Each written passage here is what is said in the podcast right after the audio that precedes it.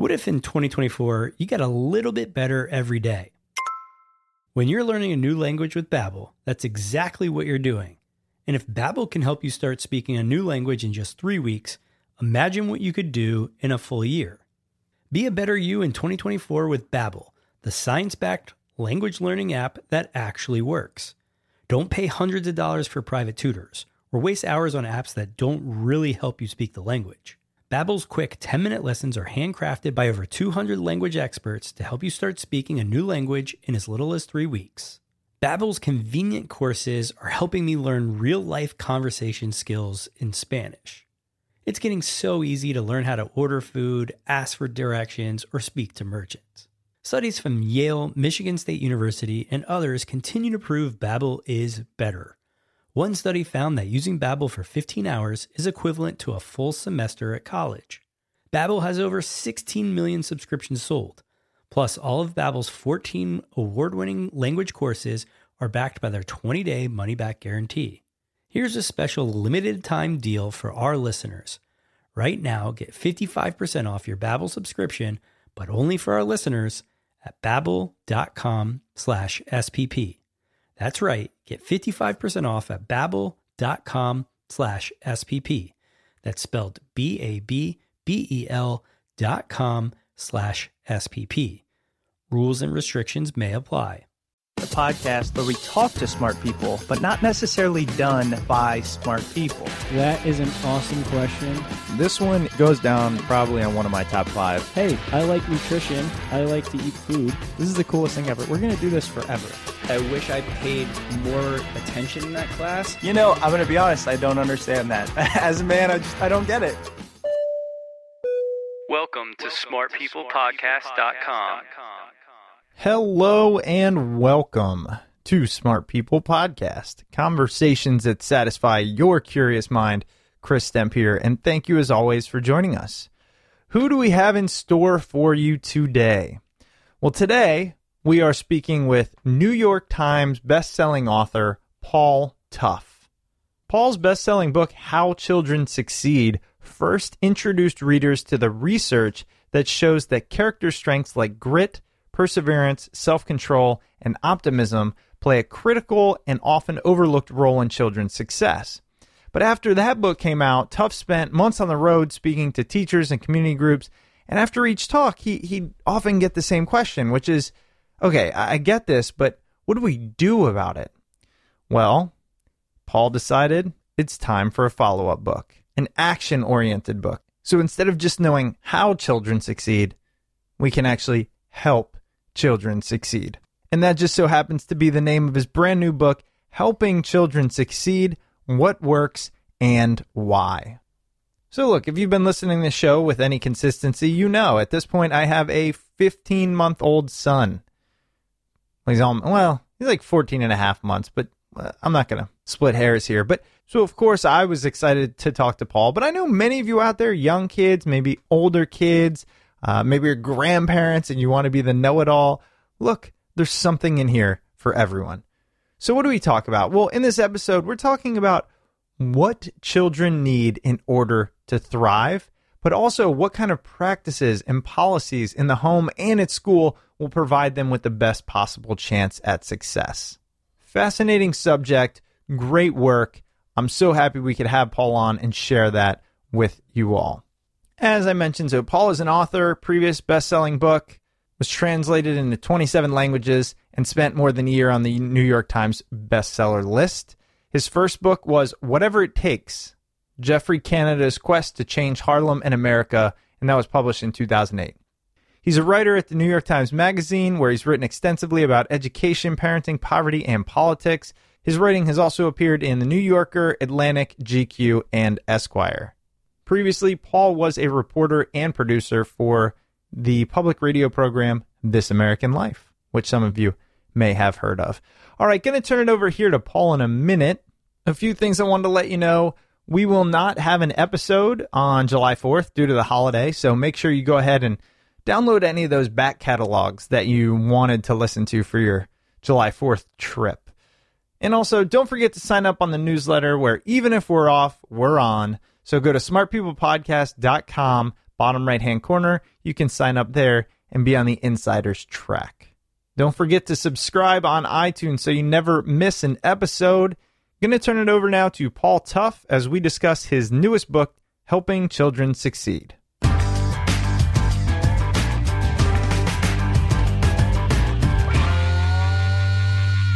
So, I'm assuming, and I don't know if it's fair to assume here, but is the reason you went down this whole path of writing about children and children succeeding due to your own growing family, or was there some other impetus behind that? Um, I think it's related, but no, I don't think that was the original impetus. Um, because you know, I really started writing about uh, children and education um, more than a decade ago, and my oldest child is just about to turn seven. So um, I, I, it all started for me with a book that I wrote, which came out of an article that I wrote back in 2004 about the Harlem Children's Zone and Geoffrey Canada, the man who ran it, and that kind of led to my second book, which led to my third book, and along the way had kids, uh, and and that certainly um, deepened my interest and expanded my understanding of what I was writing about. Uh, but it started as a more purely journalistic project. So, okay, I got you. So you took on that first project, and then kind of from there, you said, wait, there's some traction. I'm enjoying this. And then went on to the How Children Succeed book. Is that right? Exactly. And so when I started How Children Succeed, it was almost exactly the time when my first son, Ellington, was born. Mm-hmm. Uh, and so that one felt much more tied up in, in trying to find the balance between, uh, you know, doing sort of pure reporting and reading research and visiting schools and, and uh, doing sort of that kind of straight journalism and also ex- reflecting on my own experience raising uh, my, at that point, just one son. Right, right.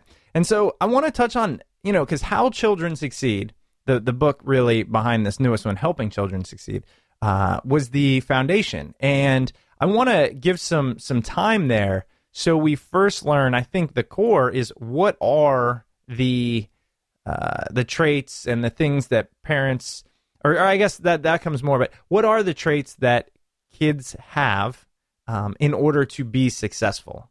So the pre- my previous book, How Children Succeed, um, drew on this emerging body of research coming out of um, economics and neuroscience and psychology as well as education that showed that the kind of cognitive skills, that narrow band of cognitive skills that get measured on standardized tests, did that those skills on their own and the tests the numbers that they ref- were reflected in those tests, they didn't capture all of what uh, was important in children's success. Both the, there were kids who were succeeding without necessarily having high test scores, and there were kids who had high, high test scores who weren't succeeding.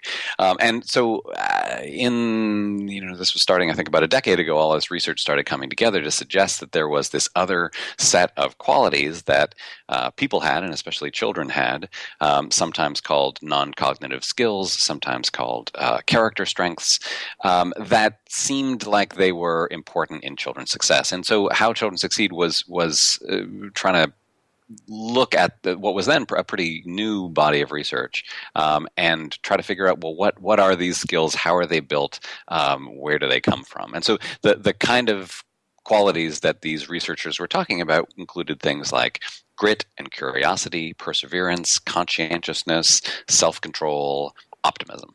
So, as we talk about things like uh, resilience and grit and perseverance, are those how much of it is nature versus nurture? I've always wondered that, especially having a son of my own. I spend so much time thinking like, how can I do it all right? And I just see already his personality is going to come through regardless of what I do in some circumstances. Sure. Yeah. I mean, some of it is definitely nature. Uh, there's a genetic component to everything about who we are. Um, but I, I, emphasize in both of these books, in both How Children Succeed and Helping Children, Children Succeed, the nurture side. Um, I don't think anyone knows what the exact division is between nature and nurture, and I think it's different for different kids in different environments. Uh, but I think the important, for me, the important message for, for parents uh, and then more broadly for policymakers is that the environment that kids grow up in has a huge effect on the, their development, uh, and particularly the, the development of these so-called non-cognitive skills.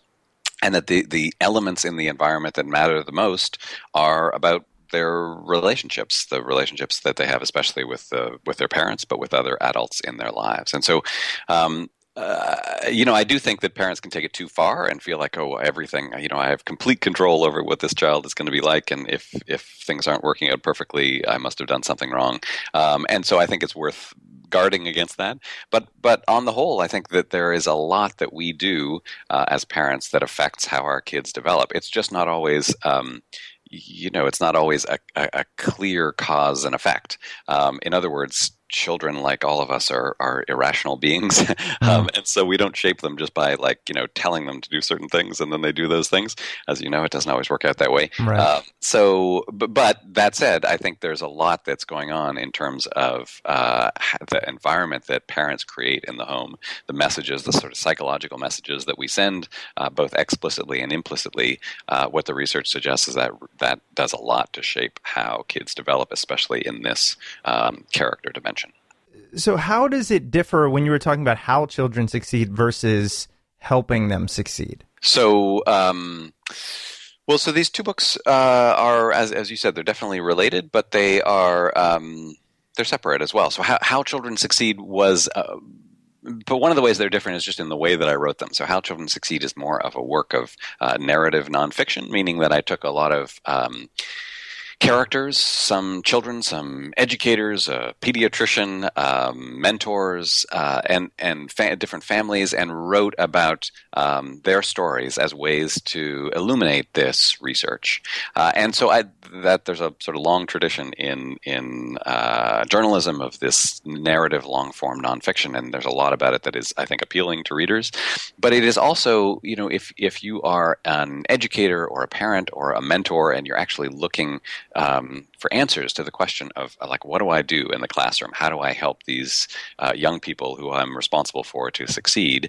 Um, those stories don't always give you clear answers, and so that was what I was hearing from lots of readers after that. Uh, after How Children Succeed came out, they wanted to know what do we do if all this science is true? What do we actually do?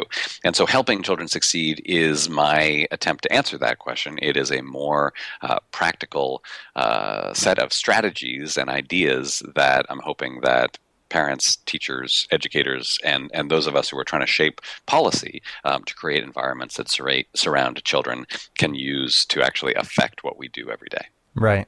Now that makes complete sense. And my wife is a kindergarten teacher, and I, I mean, listening to her and listening to the differences in personalities, the way kids react, and, and then the job of specifically a kindergarten teacher to be able to maneuver and understand this is how I have to approach it with this child, this is how I have to approach it with this child, really goes to show that I'm sure you came up with there's a number of different ways to help the individual as opposed to probably prescribing one thing for all. Absolutely. I mean, I think I think one of the many reasons that the, the job of a teacher is so uh, complicated is that, yeah, on the one hand, I, you know, I think there are certain principles that we want teachers to understand, and part of what I'm trying to, I mean, I think every every teacher has their own intuitions, but I think they're also, you know, learning constantly in graduate school and in professional development uh, about how kids develop and what the right approach is to help steer them in the right direction.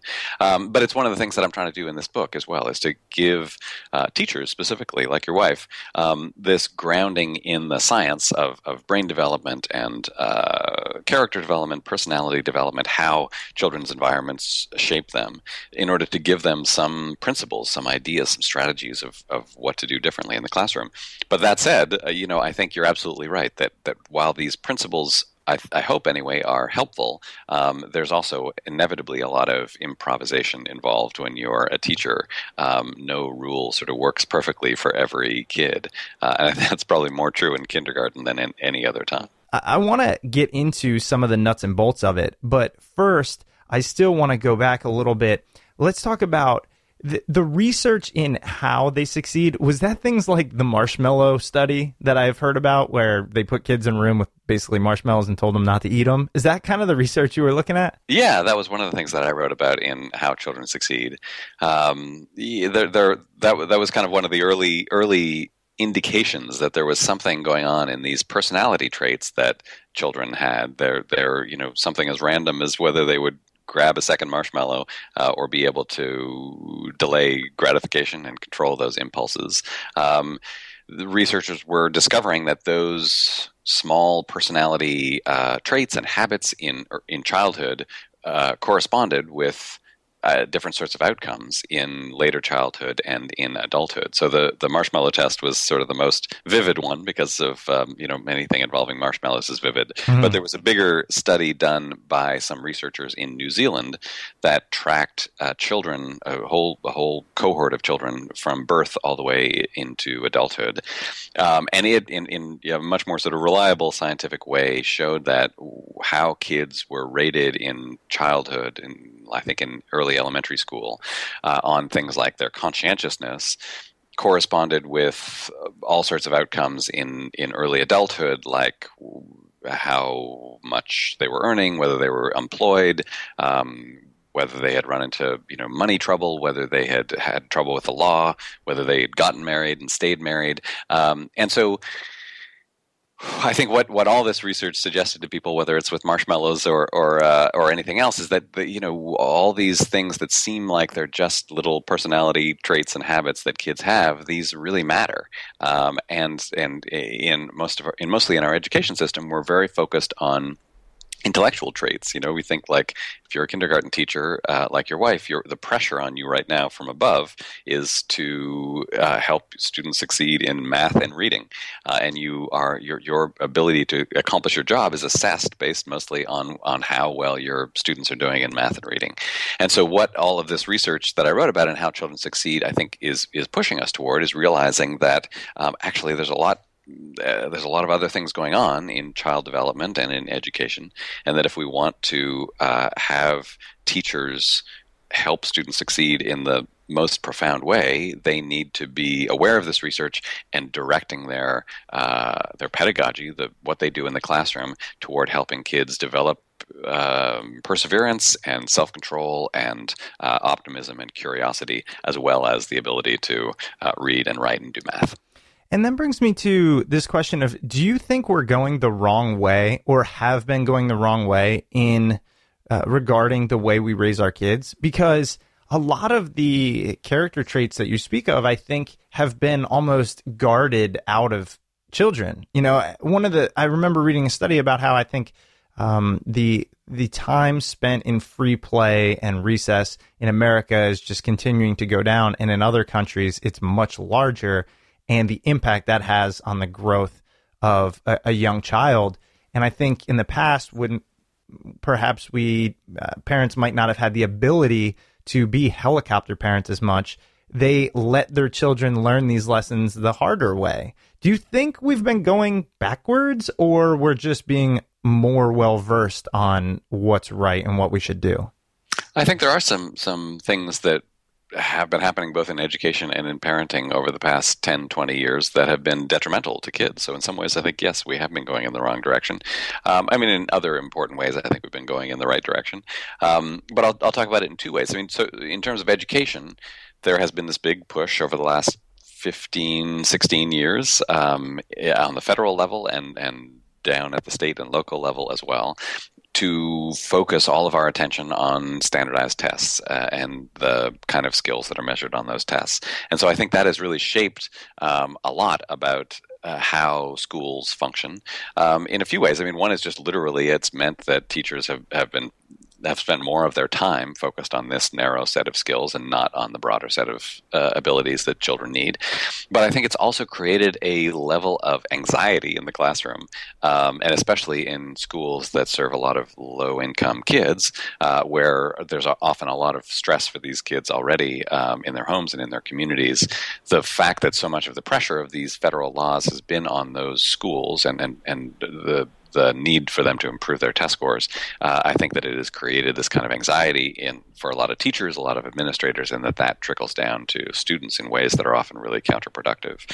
At the same time, I think in the home there has been this. Um, new sense, especially among more affluent parents, this new sense of, of sort of competitive anxiety, this real pressure uh, for kids to succeed in again in what I consider to be a pretty narrow uh, way. That that uh, there's more anxiety about test scores, about um, accomplishments, about you know college admissions, um, and again, I think that puts a lot of pressure on students, and so there are, there's a lot of data out there about how uh, children uh, are more stressed out. They have they do have less freedom, less autonomy, less free time, less unstructured time, less time for play, um, and that all you know the science is pretty clear that that can be really detrimental to them.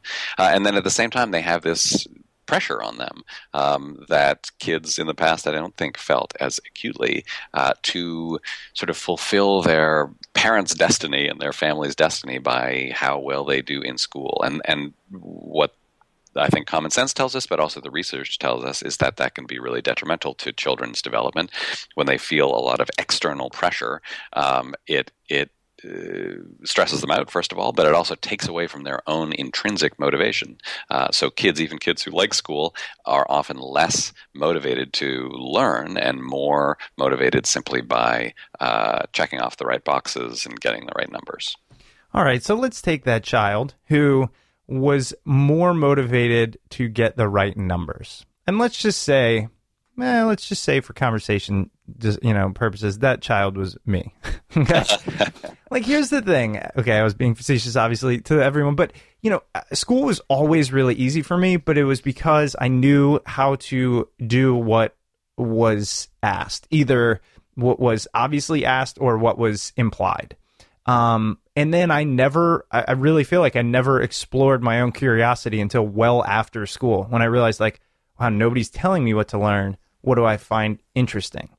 How do we get that out of not just the school system, but our own mentality as parents or mentors or leaders? How do we say, how do we Im- influence them to think more uh, for themselves or, or, or do it for their own purposes?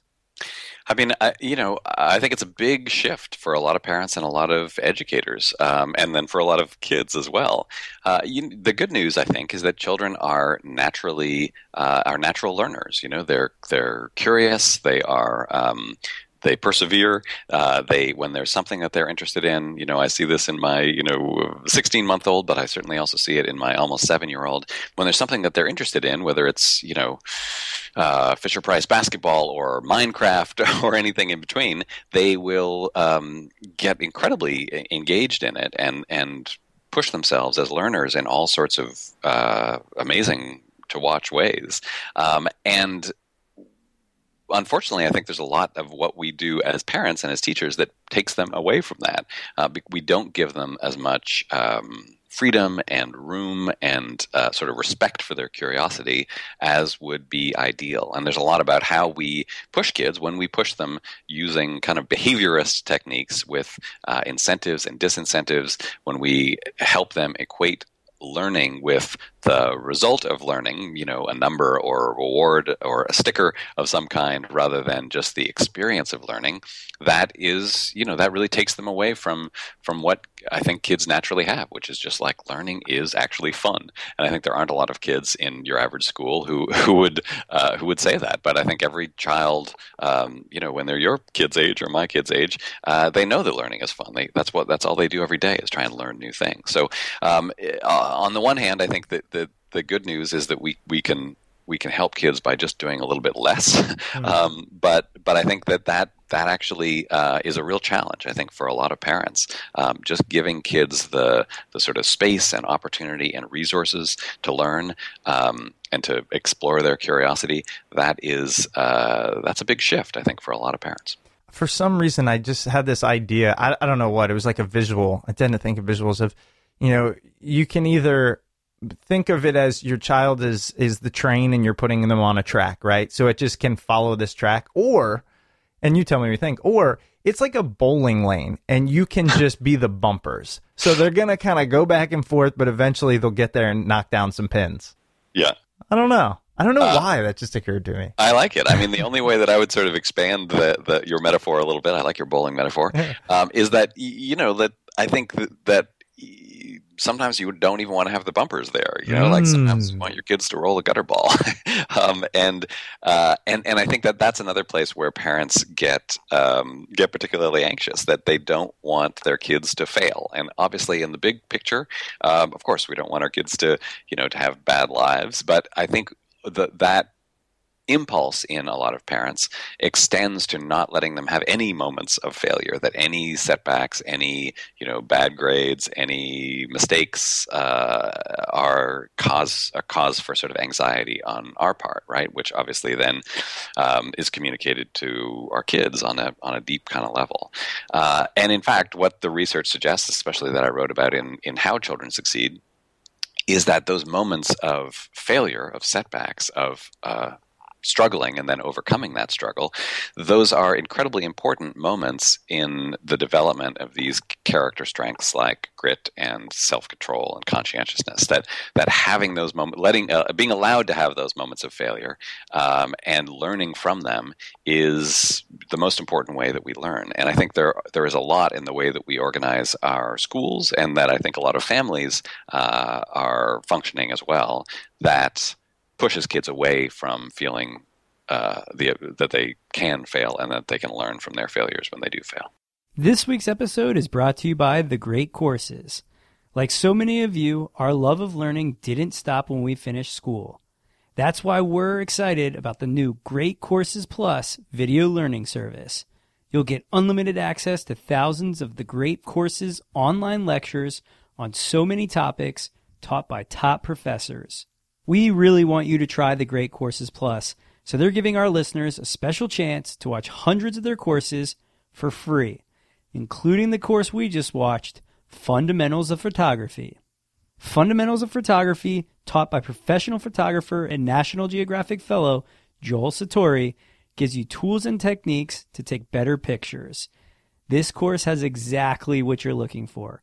If you're looking for advice on lighting, framing, perspectives, it's all here. Check it out today Fundamentals of Photography. At Smart People Podcast, we're big fans of the Great Courses Plus, and we want you to try it too. As a Smart People Podcast listener, when you sign up, you'll immediately get one month free to start any lectures you want. Here's how you do it. Start your free trial today by going to thegreatcoursesplus.com slash smartpeople. That's thegreatcoursesplus.com slash smart people. And now back to the episode. Yeah, I just saw this video on Facebook. It was one some oh, it was DeAngelo Williams, uh, NFL football player, and uh, and he was talking about how his daughter was doing these races, and her first race she got like fifth place or something, and she came back and said, "Hey, Dad, I got this participation trophy," and he said, "Go give it back," and she was like, "Why?" And he was like, "Because you didn't earn it." And then she won like the next three races. And you know, look, who knows? It's just it's just a story behind it all. But I think there's a, a lot of truth behind. You know, look, you got to earn it. If you think you just get it handed to you, that's what's gotten us into a lot of trouble. But I, I feel like that's not something that most people at this stage. I, I feel like we get that. You know what I mean? Like, have you found that that mentality of let them fail is becoming more mainstream now? I think um, saying that has become yeah. um, and I you know I, I think the the participation trophies it's like I, I I feel like so many people have have have like made a case against participation yeah. trophies. I can't believe anyone gives them out anymore. Right. Um, but but but I feel like in reality, what's hap- what often happens in families, uh, especially you know better off families, is that um, the the moments of like finding finding opportunities for challenge and struggle um, that that they, they, happen in subtler ways. You know that they that um, that I think it has to, has a lot to do with how we uh, organize our kids' time. You know, like the, oper- the the the activities that we choose for them versus how much we let them choose their own uh, their own moments. You know, like the the when I think when we're talking about moments of failure, um, it doesn't have to be in sort of an organized. Uh, environment, you know, like losing a little league game or something like that. I think you know the the then certainly I think that's that's important, and I think the way that we organize our our kids' sports uh, is really important, and the messages that we send them matter a lot. But I think it's also important to remember that like those moments of uh, of struggle and challenge and failure come doing homework at night, and you know setting the table and you know playing with your little brother and all of these kind of moments. How we talk to kids about whether it's okay to struggle and whether it's okay to um, uh, to have setbacks i think I think that really matters, and and how we talk to kids about the the process of getting better at things, I think matters as well. I think there's a lot in how we. I mean, it's, it's it almost sort of goes without saying, right? Like in in sports or in anything else, a lot of how childhood works, I think, is that we try to find what our kids are good at and push them in that direction, right? In some ways, of course, that's just what you do. But there's something about that that I think takes away from the experience of like it's kind of good to be the worst kid on your mm. basketball team, and because you really love basketball, and instead of like let's switch you to a sport that you're better at, even if you're not particularly excited about it, let's have that experience of like being the kid who struggles and has to work harder than everybody else. Um, and I think for for in, especially in well-off families, being that being that person who is the person who is you know doing something that they're not that good at and that they're struggling through um, is seen as sort of shameful uh, and i think that that message gets sent to kids in dozens of different ways all the time.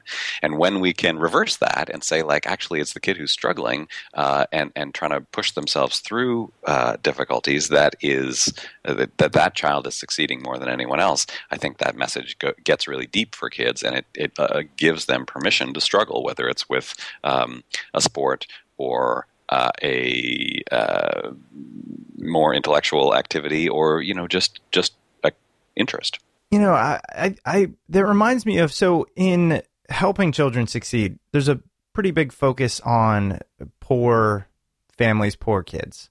Yes. And as you kind of were just mentioning, you know, some differences with people or kids who grow up with with money, right, with privilege. Um, why start with those that might not have a certain amount of material goods or even their their basic needs met, and then is it fair to translate some of that learning to those in different situations, perhaps the more uh, affluent? So, in How Children Succeed, the book that came out uh, a couple years ago, I, I talked about a broader range of kids. So there there was a, a lot of reporting that happened in high poverty neighborhoods, um, but I also did a lot of reporting in independent schools and, and wrote about this uh, what I find to be pretty interesting research about affluence and how affluence tends to stress kids out almost as much as uh, poverty does.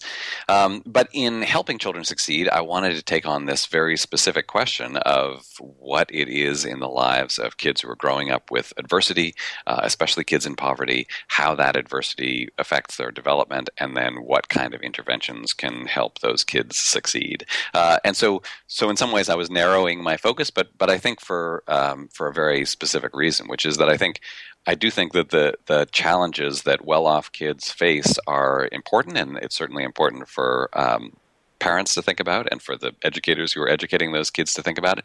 But as a policy question, I feel like it's uh, not a huge concern. Like I feel like fam- individual families um, uh, uh, can think that through, and you know can read books like mine and um, and change their practices and can really help their kids uh, kind of on their own. But I think that kids who are growing up in poverty and other forms of adversity, they um, they need more help. I mean that's that's a big part of what public policy is and does and should should do uh, is helps create systems of opportunity, uh, f- resources that provide opportunity to children who are growing up without enough resources. Um, and so that that's that's why I set out to write this new book to to try to answer that question of what do we do, what can we do to help those kids succeed. And do you, and do you think that there's a pretty good translation into those versus kind of the general population? Um, yes and no. I mean, I think I think a lot. So a lot of the research that I draw on in helping children succeed is uh, research in neurobiology and how the brain develops, especially in early childhood, and how growing up in um, stressful environments, especially intensely stressful environments, what uh, doctors sometimes call toxic stress, how that uh, has a really detrimental effect on children's development. And um, there's data that shows that when kids are in poverty, especially in you know high poverty neighborhoods, they're more likely to be in really stressful environments for all kinds of um, obvious reasons. You know, I think life life uh, when you don't have a lot of money just is more stressful, uh, and that stress often gets passed on to kids. Um, but it's not you know it's it's not by any means a perfect correlation. There are a lot of kids who are growing up in uh, in poverty who actually have very stable, um, secure, calm home environments, and that helps them succeed and develop well. And then there are kids who are growing up in affluence who actually have uh, extremely stressful, unstable, chaotic environments at home um, because they're often because their parents are mostly absent or are struggling with one issue or another. Uh, and in that case, money doesn't help very much. Uh, being in that kind of stressful, chaotic environment is bad for kids, no matter how many other resources are around. Um, so I do think that there's a lot about what parents do, both positively and negatively, to affect their children's development, especially as connects to this issue of stress, that is relevant for uh, any parent to know. And certainly this research about what, what parents do in early childhood uh, has affected me a lot as I've been trying to help raise my younger son over the last uh, year and a half. Um, but I do, but again, I do think that there, as a as a policy issue, this is something that is more specifically. Um, important for us to think about in terms of kids who are growing up uh, in low income homes. Well, if there's one thing I know about our listeners and the show, we love learning about the brain. And I know you said you focus a lot on brain development. And in addition, I have this this tugging question that's talking that you know I want to ask you about the stress. Uh, being a fairly new father um and even by most accounts being you know middle class or whatever it's just there's inherent stress with the first child. And maybe second and third I can only speak to the first but yeah. so I'd like to spend you know the the good remainder of our time talking about what does the brain development of a child look like essentially? And then as it relates to stress and what you can do in the home to foster a just a, a more well balanced, well rounded uh, child, how do we do that? So first, let's start with brain development. Tell us what you found out there and what the research is saying now. Um, so I think all these things are are connected. You know, the the the brain develops best when in, in early childhood a child is in an environment of relationships that has a couple of elements. One is a sense of calm and stability and warmth when that child is, you know, surrounded by not a lot of, you know, loud, surprising, scary noises and and and uh, you know sudden sudden surprises. Those those are scary for kids, understandably.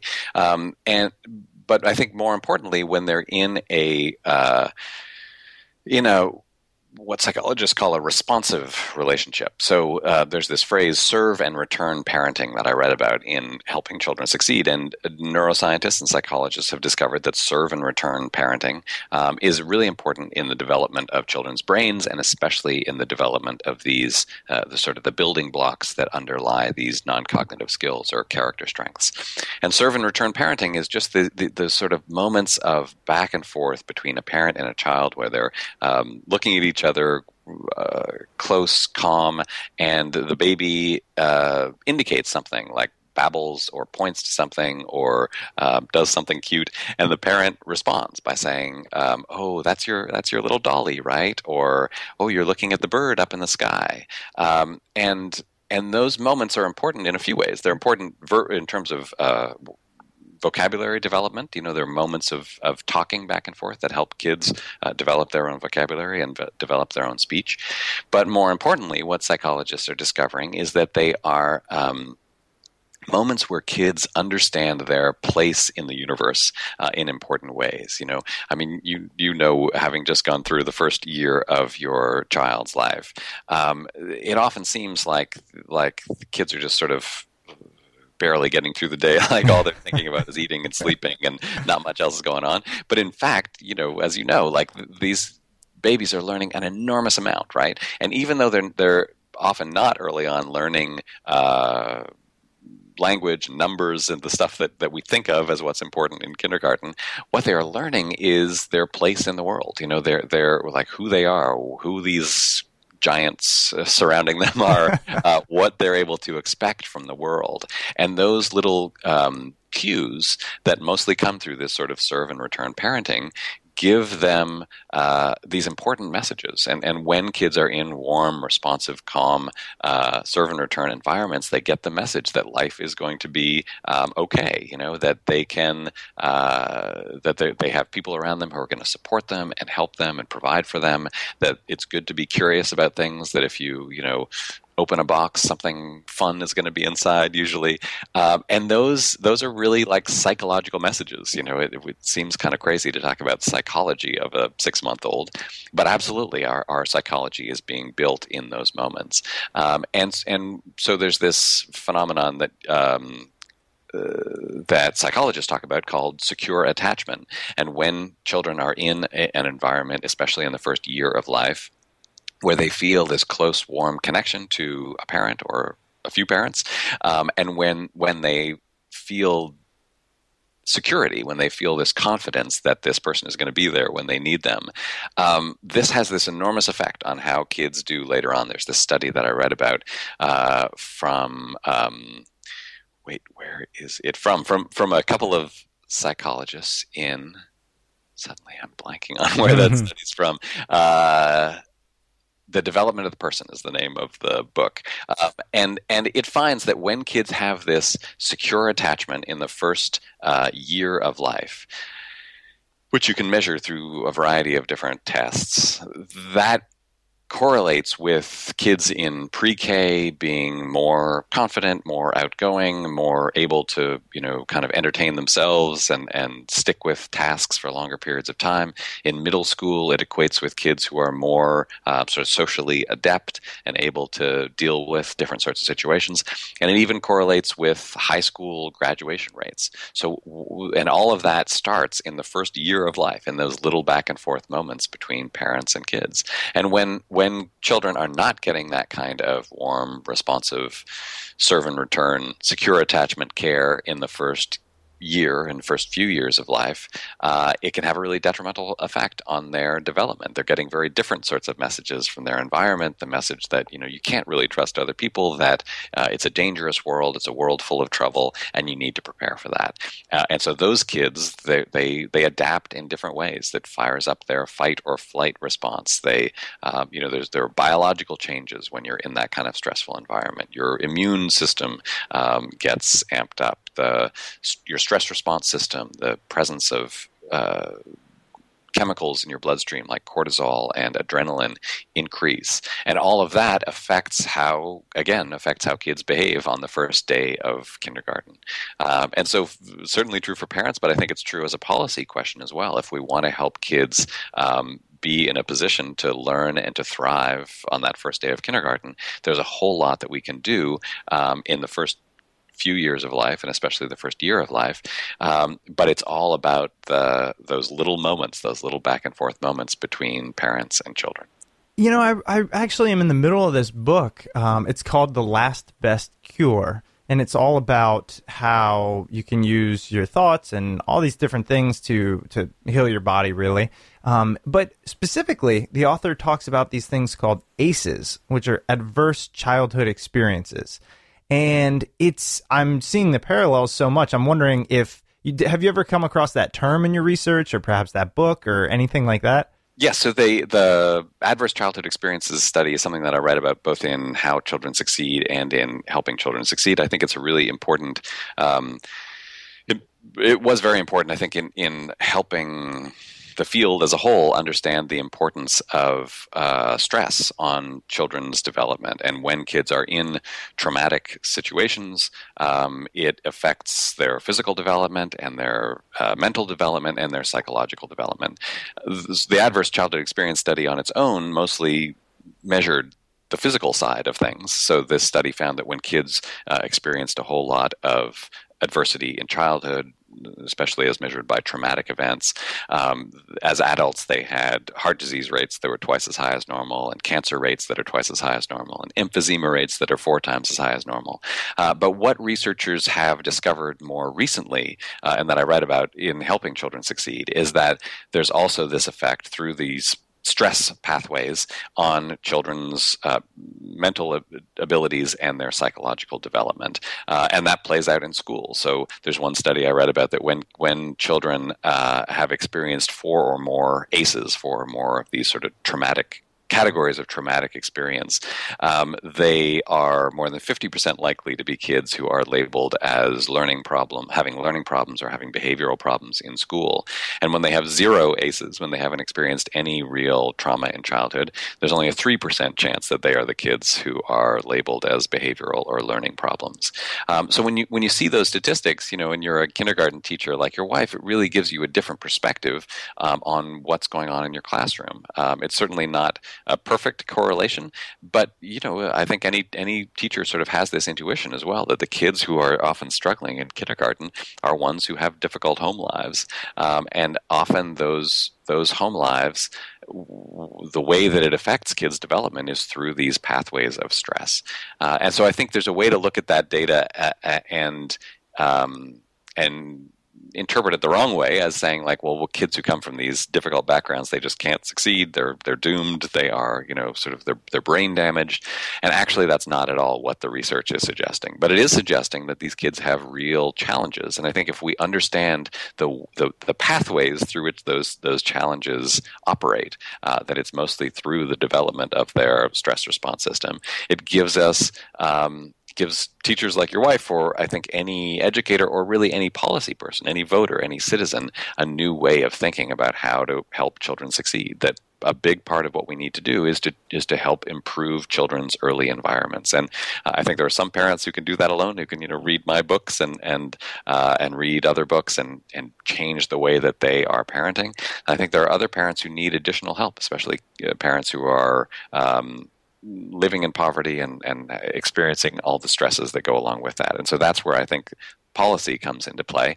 Uh, we need to create systems, and I write about some of them in Helping Children Succeed, some of the interventions that work. We need to create systems and interventions that can help support those parents one on one, like home visiting programs uh, that go into homes and help parents change the dynamic between them and their children to increase that secure attachment, increase that. Um, uh, serve and return parenting, diminish stress, uh, diminish those sorts of stressful situations that kids can experience. That is actually not that hard for parents to do with the right kind of support. And when it happens, it has this profound effect on how children do. Again, physically, as the ACEs study shows, uh, but also in terms of their psychological and intellectual development. Wow. Well, thank you for that. And I want to end on just one question here, and that is for, for those that have listened, there's nuggets throughout that we've picked up. But if you could leave them with something, maybe it's new parents, maybe it's teachers, maybe it is policymakers. What's the one thing we can do to really help children succeed? I mean, if we can put something at the top, how would you round it out? I think the the thing that I think is most helpful to think about, whether you're a parent or a teacher or um, someone who's trying to shape policy is that the environments that children grow up in are, are the most important thing for their development. Uh, and we can shape those environments. Um, I think there's a, there's a danger when we just think about skills, whether it's cognitive skills or non cognitive skills, is that it puts the pressure on the kids. You know, like these kids just have to somehow get these skills and, and, and they kind of need to figure them out for themselves. Uh, and our job is just to push them toward getting as many of those skills. But what this research that I read about in helping children succeed suggests is that really our role as the adults who are surrounding kids, again, as teachers, parents, or policymakers, uh, is to create environments where those kids will thrive. And those the environments that work are environments where kids uh, do feel a sense of relatedness and belonging, where they're not stressed out, where they're getting the right kind of stress, but not uh, toxic levels of stress, and when they're experiencing real challenges, uh, again, both in school and in the home. So the way that we challenge our kids and the way that we talk to them about what those challenges mean, um, those moments might seem really small in the home or in the school, but what the research suggests is that those are these profound moments, sometimes transformative moments for children, where they re-evaluate and rethink who they are and what their job is uh, as a kid and as a student. Um, so we have we have an enormous amount of uh, power, I think, uh, to shape those environments, and we need to think carefully about how we're doing it. Well, Paul, thank you so much. This really has been some some great information. Again, the book is Helping Children Succeed: What Works and Why. Where else would you like to direct our listeners? I mean, do you write about this topic or others elsewhere if they're going, good, I need more, I need more? Uh, well, the place that I would uh, direct them is to my website at paultough.com, which is P A U L T O U gh.com. And if you go there now, with this new book, Helping Children Succeed, there is a, a web version. Um, so there are links to buy the book, but there's also a web version where the contents of the book exist, but there are also uh, links to some of the research I write about, videos that you can watch. Um, some of this information is, is, in chart form and graph form as well. Um, it's a really kind of interactive uh, experience that supplements the book. So I would encourage readers to check that out if they're interested. Great. Well, again, Paul, thank you so much for your time. I know you got another one coming up here in a few minutes, so I'm going to let you go and uh, look forward to getting this one live, and we'll let you know when it goes out there. Great. I really appreciate it. Thanks for the conversation. All right. Thanks, Paul. Thanks. Bye bye. Bye bye. Welcome back. I hope you enjoyed that episode with Paul Tough. Paul's book, Helping Children Succeed What Works and Why, can be found on Amazon and at your local bookstore. And if you do decide to purchase through Amazon, please do not forget to use the Smart People Podcast Amazon link located at smartpeoplepodcast.com slash Amazon. When you do your shopping through smartpeoplepodcast.com slash Amazon, it sends you over to Amazon as normal. You add the items to the cart, check out just as you normally would, and we get a nice little kickback from Amazon at no cost to you, and it truly is a huge help to the show. If you're looking for other free and easy ways to support the show, please head over to iTunes or Stitcher and leave a rating, review, and comment over there. I know we ask each and every week, but it is such a small thing that goes a long way for helping out the show. So if you could go ahead, and leave a comment, rating, review over at iTunes, we would be much appreciative of that.